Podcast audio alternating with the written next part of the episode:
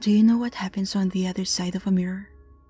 Or another well-used reflective surface? Run.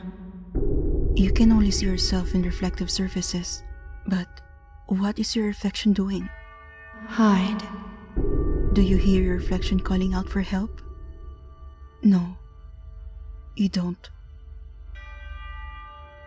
As you read this, you think nothing of the story that's being told. You think it's just a silly story that someone else is making up just for fun. That it's just something you read to pass the time. You can still escape. Nothing to worry about, you tell yourself, smiling at the mirror. But there's something wrong with your reflection yet. You can't quite place your finger on it. You can't run. You just shrug it off and go along with your day. You go to work, or to school, or go to a friend's house for a visit.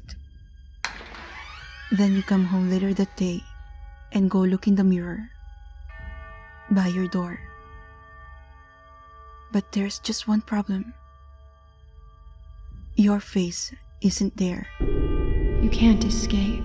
Curious, you take a step towards your round mirror and frown as you find a hair sticking out of it.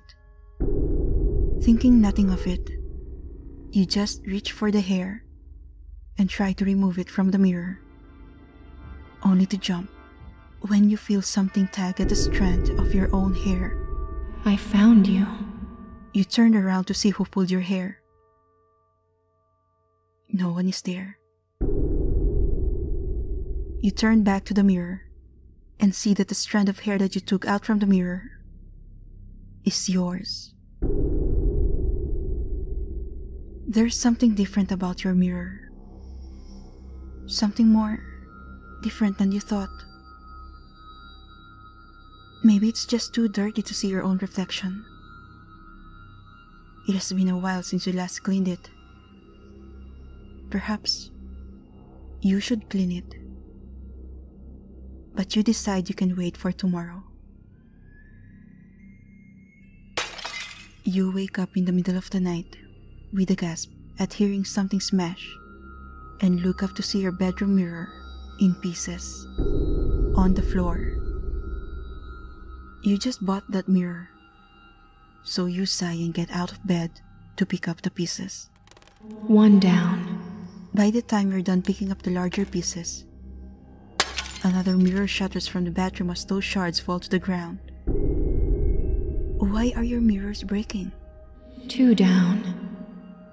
So, you go and grab a plastic bag to put the pieces of your bedroom mirror and bathroom mirror in, so you won't have to carry them.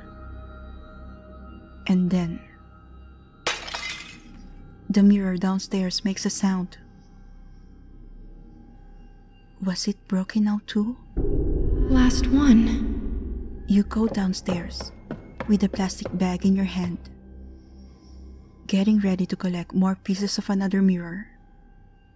But you soon find out that your last mirror isn't broken.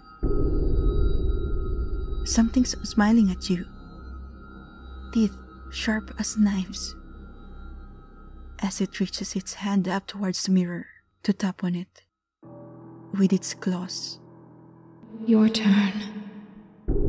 You take a step back to get away from it, only to see it slowly morph into what you always have seen in the mirror. But that's impossible. That thing can't be you. Come closer. And you decide to step closer to the round mirror, not hearing the noises from the plastic bag where the other glass shards are being kept.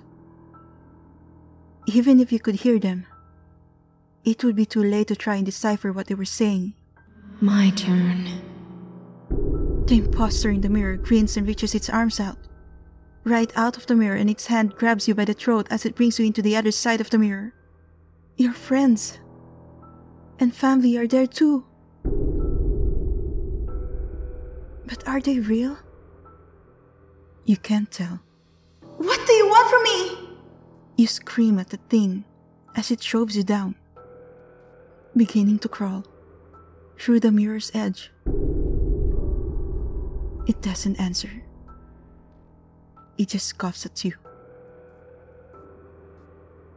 You ask one more time, as its face takes up the entirety of the mirror of the other side. "What do you want from me?" It grins at you again before answering. "Your life and your world." And then, you see a fist come towards you. You hear the mirror shatter, and then you see darkness. It's your turn.